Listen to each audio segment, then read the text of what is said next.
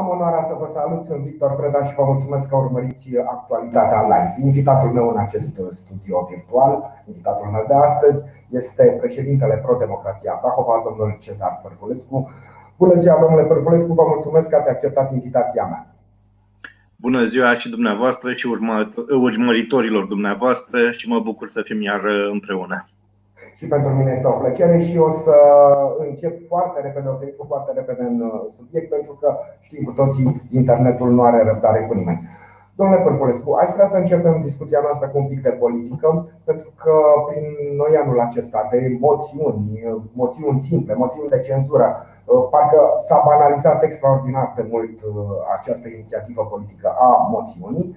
Printre aceste moțiuni, după cum spuneam, Uh, domnul ministru Năsui a venit cu o idee, cea a registrului securiștilor și urmașilor până la rude de gradul 3 a celor care au lucrat în uh, fosta securitate. Un lucru uh, de înțeles acum 30 de ani. Aș vrea să vă întreb dacă acum, după 30 de ani de la evenimentele din decembrie 89, mai este justificat sau cum poate fi justificat un asemenea demers? Îmi dau seama că am formulat întrebarea mea putând, lăsând așa oarecum de, de înțeles că aș fi contra unui astfel de demers. Absolut deloc. Pur și simplu îmi exprim uh, surpriza că un astfel de demers a fost uh, pornit după 30 de ani de la evenimentele din uh, decembrie. Păi, uh, din punctul meu de vedere, ceea ce face domnul ministru e, de fapt, uh, o contramăsură la niște acuze care i s-au adus lui și e o măsură mai mult de PR decât uh, reală. Dar problema există.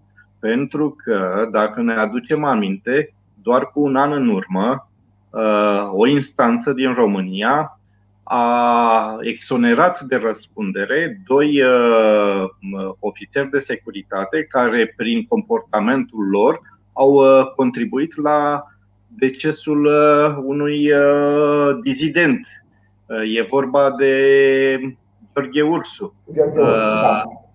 Iar dacă stăm să ne gândim că o instanță în 2020 a putut să spună că Gheorghe Ursu, prin activitatea pe care a avut-o, nu, nu îndeplinea condițiile pentru a fi dizident și a fost un condamnat de drept comun, atunci uh, problema este încă acută și trebuie să luăm măsuri. Nu știu dacă măsura de a avea un registru, de a urmări copiii uh, foștilor securiști este o măsură bună, dar uh, să luptăm împotriva uitării și a analfabetismului istoric este necesar pentru că altfel istoria se repetă.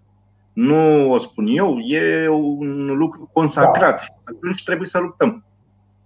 Știți, mă gândeam că oarecum uh, este uh, o inițiativă similară punctului 8 de la Timișoara, pentru că tot s-au aniversat acum câteva zile 30 uh, de ani de când a fost emis acest punct 8 al proclamației de la Timișoara cel prin care, la vremea respectivă, în 1990, se interzicea membrilor uh, nomenclaturii Partidului Comunist Român să ocupe funcții publice. Sigur, a fost, uh, a fost și a rămas din păcate, putem spune acum, doar un demers al societății civile din acea perioadă, nici de cum nu s-a transformat într-un text de lege, conducerea politică din acele vremuri refuzând uh, și să discute o astfel de inițiativă. Din punct de vedere politic, nici demersul domnului ministru Năsui nu cred că va avea vreun uh, efect politic. Uh, în primul rând, cum a spus și dumneavoastră, sunt 30 de ani de atunci. În al doilea rând, din ce am văzut eu în inițiativa lui, uh, vorbește inclusiv de copii, de urmașii foștilor securiști, lucru care nu mi se pare neapărat echitabil, deși sunt voci care spun pe bună dreptate că copiii unor astfel de persoane au beneficiat de o viață specială, de anumite avantaje care i-au urmărit toată viața.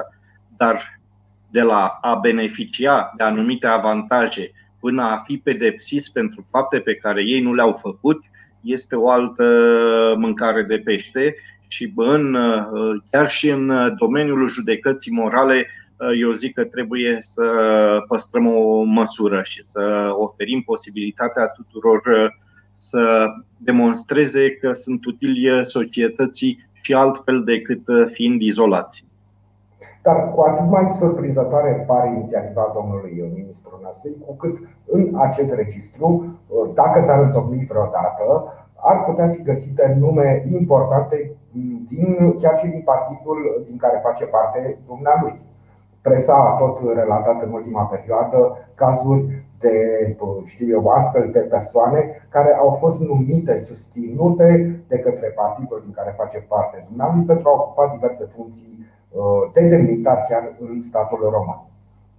Uh, nu știu dacă e din partidul domniei sale sau din partidul cu care uh, are o alianță specială. Dar, Deja se vorbește de un singur partid. Deja mai sunt câțiva pași până când da. Da, ă, probabil că inițiativa are în vedere și niște lupte în cadrul alianței, negocieri și alte probleme de genul ăsta. Dar eu repet, ă, care este relevanța din punct de vedere al ă, măsurilor și al vieții politice de astăzi a izolării persoanelor după 30 de ani pe de o parte și legea penală după 30 de ani uh, achită uh, oamenii care au făcut anumite infracțiuni mult mai grave decât uh, acela de a, de a turna. Dar v-am spus, pe mine mă deranjează ideea că și trebuie ca în Vechiul Testament pedepsite mai multe generații pentru faptele unora. Ori totuși creștinismul pe care îl practic eu spune că trebuie să iertăm păcatele apropiaților și cu atât mai mult să nu ducem uh, răzbunarea pe mai multe generații, pentru că nu, nu există un progres în, uh, în felul acesta. Nu, uh, da, eu, dar pe de altă parte, o măsură, o identificare a celor care au luat aceste măsuri și o evitare a unei situații ca niște oameni care au uh, pe conștiința lor uh, viețile altor oameni să beneficieze de anumite avantaje, uh, trebuie să luate. Adică nu poți un porționar să-l întreții cu o pensie extraordinară da. pentru că s-a ocupat să omoare niște, niște oameni nevinovați doar pentru că aveau alte convingeri politice. Iar da. noi, măsurile pe care le luăm nu trebuie să fie de aceeași manieră măsurile luate de Partidul Comunist când a venit cu sprijinul uh, tancurilor sovietice în România și a făcut uh, ce a făcut în anii 50-60. De aceea spun și eu că este foarte târziu, pentru că am văzut cu toții cazurile Vișinescu, Ficiorul. Uh, oamenii au condus închisori comuniste, închisori politice, în care au murit oameni de seamă ai acestei țări, au murit sau au suferit cei care au avut norocul să scape cu viață. Iar după 90, statul român, în loc să îi sancționeze, să îi judece și dacă e cazul să-i sancționeze, îi răsplătea cu niște pensii absolut uriașe. Și au trăit bine mersi și eu vorbesc de cele două cazuri care au fost celebre pentru că până la urmă a existat așa o, o sancțiune uh, juridică împotriva lor dar câți și câți au trăit bine mersi, nederanjați, trăind din niște pensii uh, oferite de către foarte generoase oferite de către statul român. Și probabil poate că mai sunt și astăzi în viață unele persoane care au încălcat drepturile fundamentale ale omului și libertățile fundamentale ale omului într-un mod care încălca chiar și legislația comunistă, dar nu putea să-i sancționeze nimeni în acea perioadă, iar după 90 au, totul a fost trecut sub tăcere, sub uitare și oamenii și-au văzut viața lor făcând afaceri sau trăind din pensii oferite, după cum spuneam, cu multă, multă generozitate de către statul român. Da, acum trebuie să fim cât se poate de sinceri și să observăm, așa cum ați spus și dumneavoastră, că instituții ale statului român au continuat să să-i protejeze pe acești torționari, că unii dintre ei chiar au fost torționari.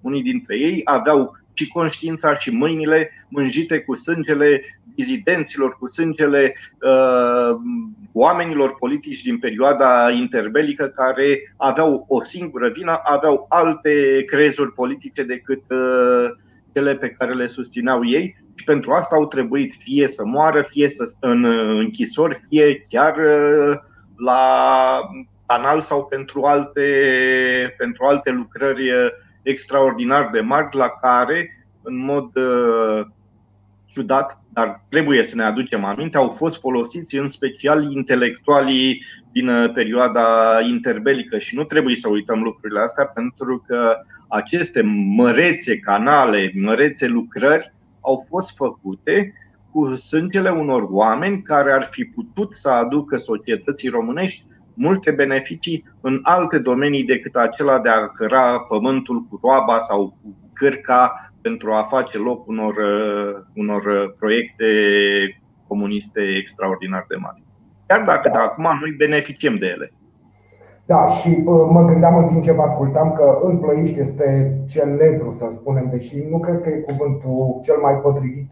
Din păcate mi-aș fi dorit ca acest exemplu să fie celebru al uh, disidentului Vasile Paraschiv, un om a cărui activitate este prea puțin cunoscută, nu numai în Plăiști, în întreaga țară, dar omul acesta a fost plăiștean și a avut o viață care ar fi putut să fie model pentru mulți contemporani de dumnealui.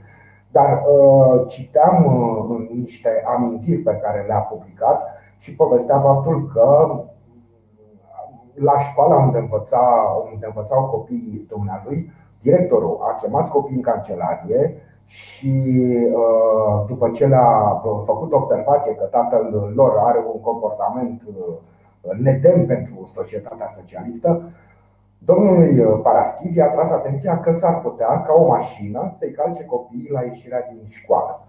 Ori, putem spune că mm, domnul tovarășul director din acea vreme poate a fost obligat de către securii să facă acest lucru. Dar tovarășul director din acea vreme a ajuns după 1990 a avut un mandat sau poate chiar două, nu mi-am exact, de consilier județean. Nu o să-i spun numele, că nu are niciun rost, dar cam asta a fost. Vasile Paraschiva a rămas un necunoscut pentru cei mai mulți plăișteni, iar cel care amenința că o mașină ar putea să-i calce copiii la ieșirea de la școală a ajuns consilier județean. O societate cu valorile răsturnate cu sus în jos, cred. Și poate că acest demers ar mai, totuși ar mai aduce un pic de dreptate, chiar dacă foarte, foarte târziu. Da, să știți că comportamentul acesta violent, cum l-a avut uh, directorul din vremea aceea, uh, nu l aveau neapărat uh, cei care colaborau cu fosta securitate. Îl aveau și cei care colaborau cu fostul Partid Comunist, adică înfierarea Uh, critica uh, nu erau apanajele numai ale serviciilor secrete și instrumentele de partid uh, aveau o violență la fel de mare ca și cele de represalii, cum era serviciul securitatea statului în vremea comunistă. Și astfel de situații s-au întâlnit și cred că în familiile tuturor, inclusiv în familia mea, au fost astfel de situații cu un bunic de-al meu care era preot și care, pentru simpla vinovăție de a fi preot, a fost acuzat că ar avea simpatii legionare în perioada anilor 50-60.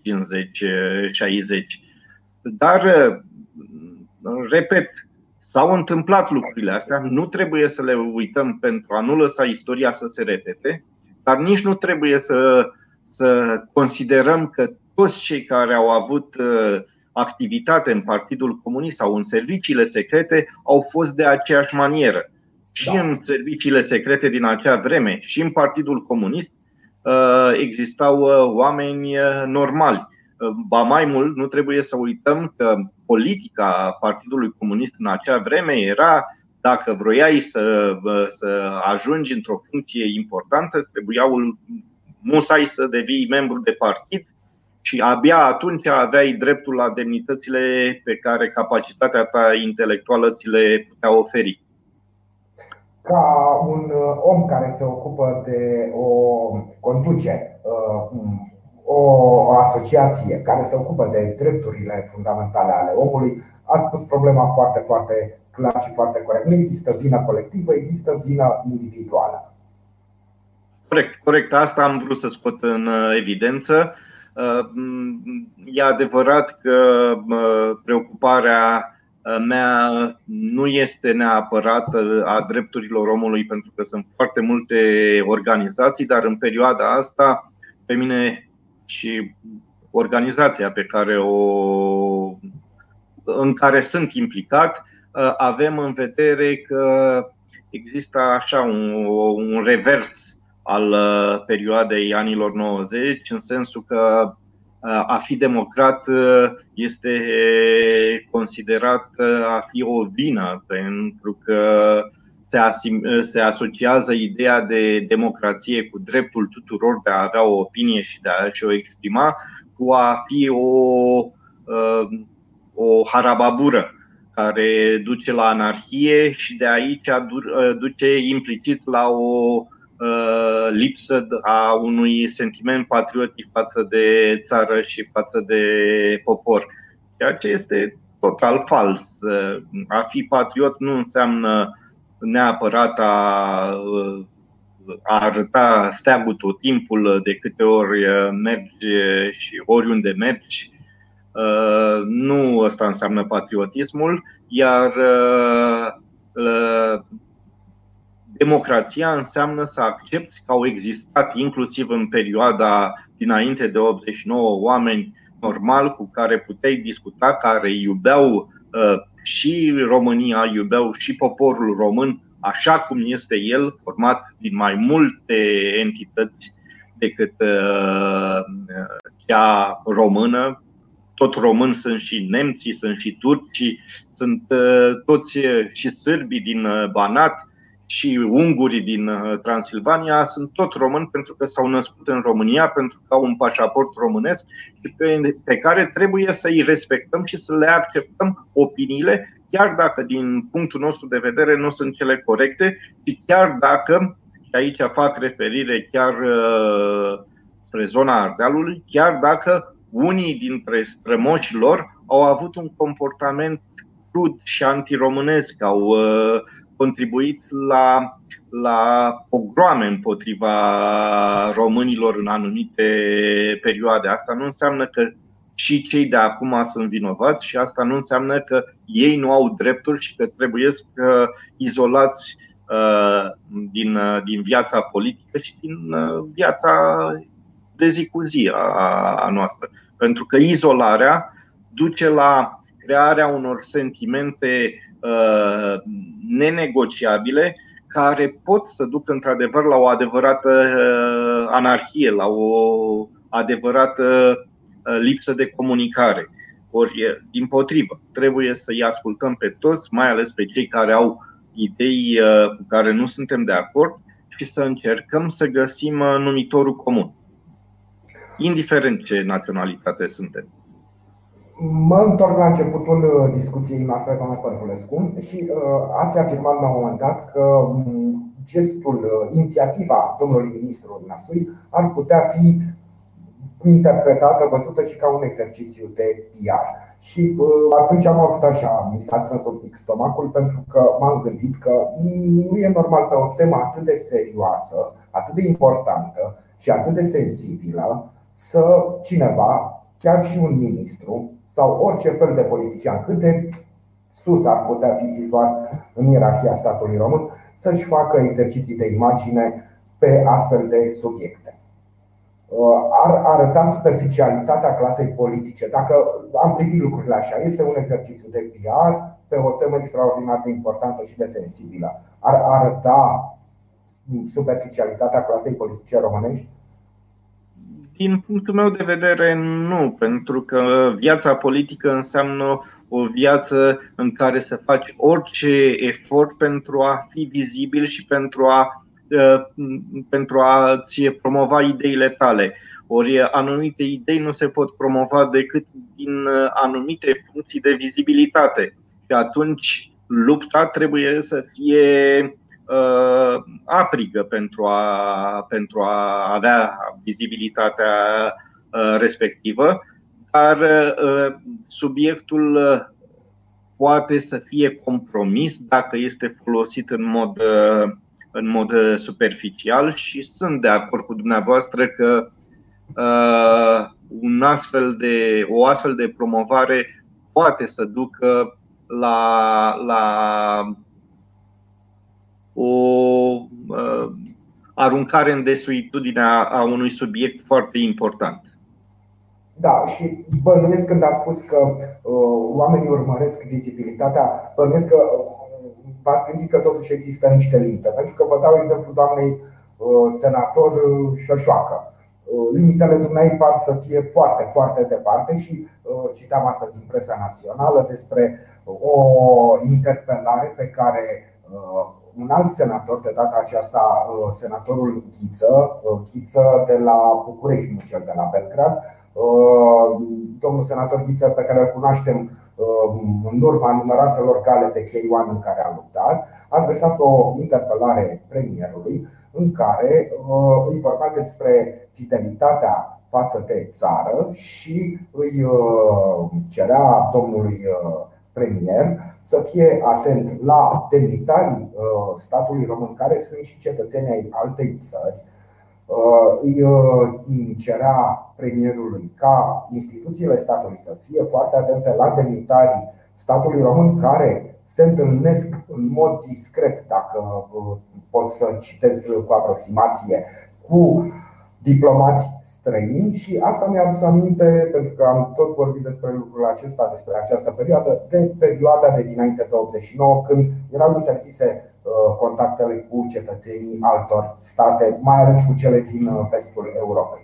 Acum bănuiesc că dacă un om merge pe stradă în București și este oprit de un Uh, alt, uh, de un tip care nu vorbește română și care îl întreabă unde poate bea o cafea și el îi răspunde în engleză, după colț e o cafenea foarte bună și respectivul este ambasadorul statului habar n-am, Yemen, nu știu, unui stat uh, străin, evident, omul acela este bun de anchetat și de luat la întrebări, cel puțin din perspectiva domnului senator Ghița. Da, este o astfel de abordare, nu trece dincolo de niște limite. Bineînțeles că trece din, uh, dincolo de orice limită, pentru că, uh, dintr-un, dar dintr-un singur punct de vedere, pentru că un astfel de comportament arată o, o lipsă de profunzime a, a educației și mai arată un lucru că persoana respectivă nu a deprins uh, uh, instrumentele politice de care trebuie să se folosească ca politician. Este probabil uh, o persoană care a ajuns în Parlamentul României dintr-o întâmplare fericită și nu pentru că ar fi un adevărat politician. Pentru că așa cum un inginer bun se construiește, să zicem, într-un domeniu cum este aviația, se construiește, devine într-o perioadă lungă de timp, în 10 ani de zile de la terminarea uh, uh, facultății și încadrarea în muncă. Așa cum un um, funcționar devine un funcționar bun și el în timp, nu imediat. Un judecător devine un judecător bun când experiența profesională și cea a vieții se combină și dau un produs uh, foarte, foarte bun. La fel și un politician are nevoie de timp pentru a se roda. Și cu atât mai mult este periculos când acel politician dintr-o zonă nelegată de politică și de administrație se trezește într-o zonă uh, vizibilitate politică și își exprimă opinii în, în zona uh, interumană. Pentru că, până la urmă, rigiditatea asta arată o lipsă a exercițiului dialogului într-o instituție care ar trebui să fie stăpânită de ideea dialogului și a compromisului politic. nu a compromiterii, a compromisului politic. Pentru că mulți consideră că a face un compromis înseamnă a te compromite. Sunt lucruri total diferite și experiența și educația te învață să le folosești nu în uh, scopul uh, uh, promovării personale, ci în scopul promovării unor idei care pot să ajute societatea. Asta uită mulți actori politici din prezent, cum este și doamna senator Șoșoacă, care nu-i contestă dreptul de a fi acolo, ea reprezintă o parte a societății care nu cunoaște cum să-și folosească uh, ideea de patriotism într-un mod productiv.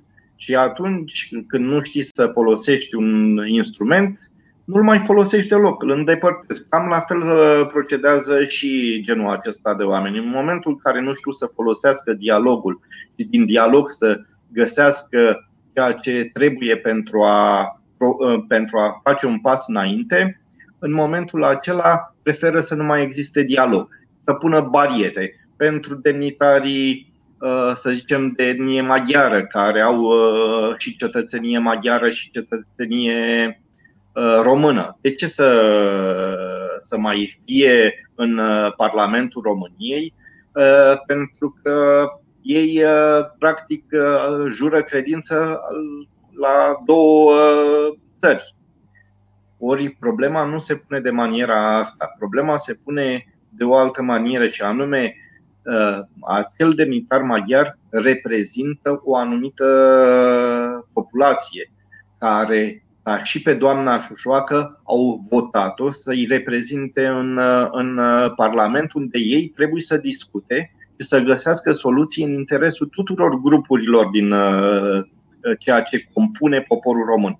Și a celor care consideră patriotismul uh, ceva atât de sfânt încât nu, nu poate fi împărțit și cu alte etnii uh, și care poate să ducă, dacă îl lăsăm la situații grave cum au existat în al doilea război mondial, în care cei care aveau uh, un alt sânge decât cel arian trebuiau să fie executați în lagăre de muncă, sau la cei care uh, se consideră mai europeni fiind cetățeni a mai multor țări. Și nu trebuie să uităm că în situația asta sunt și compatrioții noștri care trăiesc în Franța, în Statele Unite și care pot să aibă uh, două cetățenii, cea americană, cea română, și da. să fie loiali ambelor țări uh, ca și cetățenii unguri care pot să, să fie loiali și României și ideilor pe care le bune, pozitive pe care le promovează statul maghiar. Pe de altă parte, îmi aminteam că președintele Băsescu, fostul președinte Băsescu, a fost uh, luase și cetățenia Republicii Moldova. Pentru că a fost scandalul acela după al doilea mandat în care i-a fost retrasă cetățenia. Dacă i-a fost retrasă, înseamnă că a, a avut cetățenia Republicii Moldova. Asta înseamnă că președintele statului român nu, a jurat uh, credință și loialitate și statului uh, moldovean. Dar acolo, să spunem, pentru domnul senator Ghiță, probabil că nu îl deranjează foarte tare, pentru că este vorba de Basarabia noastră. Ori trebuie să judecăm cu aceeași măsură, indiferent de situație. Că este vorba de Basarabia, că este vorba de uh, Germania, de Ungaria sau Franța, cu aceeași măsură trebuie judecat. Sigur că da cu mult mai multă simpatie și căldură vis-a-vis de, de uh, Basarabia, de Republica Moldova. Dar dacă președintele, funcția supremă în statul român, președintele putea să aibă și cetățenia altui stat, înseamnă că nu, nu văd o problemă că, știu eu, uh, un uh, primar sau un alt demnitar al statului român, un membru al guvernului, secretar de stat, deține această cetățenie. Iar domnul senator Ghiță se referea și la militari. Și în același timp avem militari care au luptat sau care și în prezent se află în diverse teatre de război din, din lume. Aceștia au fost decorați nu numai de către stat, unii dintre ei au fost decorați nu numai de către statul român, ci și de către alte state pentru că au luptat alături de trupe venind din alte uh, regiuni ale lumii. Ce facem cu acei militari? Și au câștigat decorațiile pe câmpul de luptă într-un mod foarte patriotic și loial față de statul român. Nu statul român i-a trimis să lupte acolo, au luptat atât de bine încât au primit decorații din partea statului român, dar și din partea statului altui stat. Oamenii aceia de ce să-i blamăm? Ba din contră, poate ar trebui lăudați, nu criticați, nu blamați, nu arătați cu degetul din Senatul României. Da, eu n-aș vrea să duc, să analizez ce a spus domnul Ghiță, nu prea mi este cunoscut. Am înțeles că a fost un sportiv. Da. Nu, nu mă atrage foarte mult subiectul din mai multe puncte de vedere. În primul rând, nu cred că domnul Ghița are o cultură politică care să merite să facem efortul să, să luăm în seamă atât de mult. Nu are o cultură istorică uh, destul de vastă pentru a ne permite să, să uh, îl luăm în seamă când face astfel de afirmații uh, pe care probabil că nici nu le-a analizat foarte mult.